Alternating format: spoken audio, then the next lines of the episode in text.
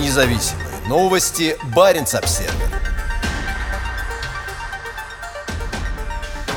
Три беженца попали в Норвегию через российский лес.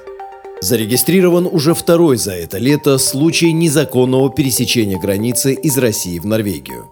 Эти лица были задержаны пограничниками и переданы полиции. Все трое попросили убежище, и мы не можем раскрывать детали, рассказал Баренц Обсервер начальник штаба полиции Финмарка Тарье Сирма-Теллефсен.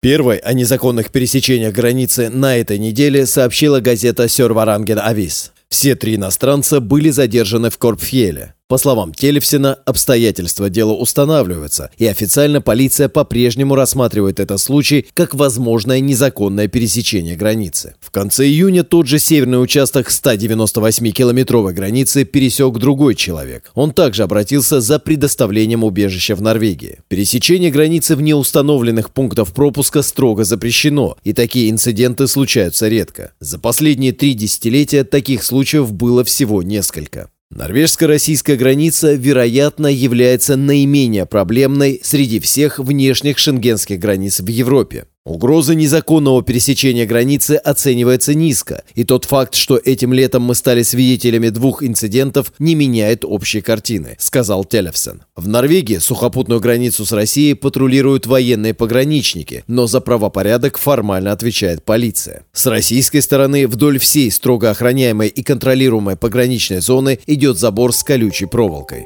На территории Печенского района расположено несколько военных гарнизонов. Ближайший из них находится всего в десяти-двенадцати километрах от границы с Норвегией. В Печенском районе дислоцируются и двухсотая мотострелковая бригада, и шестьдесят первая бригада морской пехоты, бойцы которых сейчас участвуют в жестокой российской войне против Украины. Независимые новости. Баренц Обсервер.